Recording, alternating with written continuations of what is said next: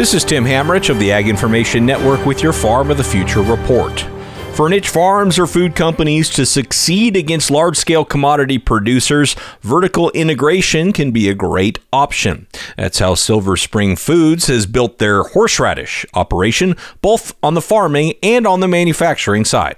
So, so the farming practices and the land and the equipment allows us to really focus on high quality horseradish. And then I think on the processing side, we've learned how, you know, with the zing factor and what makes it hot and what are the best containers and what are the best storage conditions, what are some innovative products we can bring to market for consumers that our competitors aren't, uh, I think give us a lot of uh, advantages. That's Silver Spring President Eric Rygg, who admits having more control over the whole process helps ensure quality and saves money. If we decided to exit the growing side, we would just be millions of pounds short. And there's a higher cost to buying it on the market than growing it ourselves. So we can still keep our costs down when we grow it. So 70% gives us a competitive advantage on controlling the quality. We can play around with some of the, on the farm side, what we need to do to generate the heat that we're looking for with the heat index. All that research helped us understand what the finished product needs to be. And now we can play around with what we need to do on the farm to make sure we hit those numbers. Learn more about the vertically integrated horseradish company at their website, silverspringfoods.com.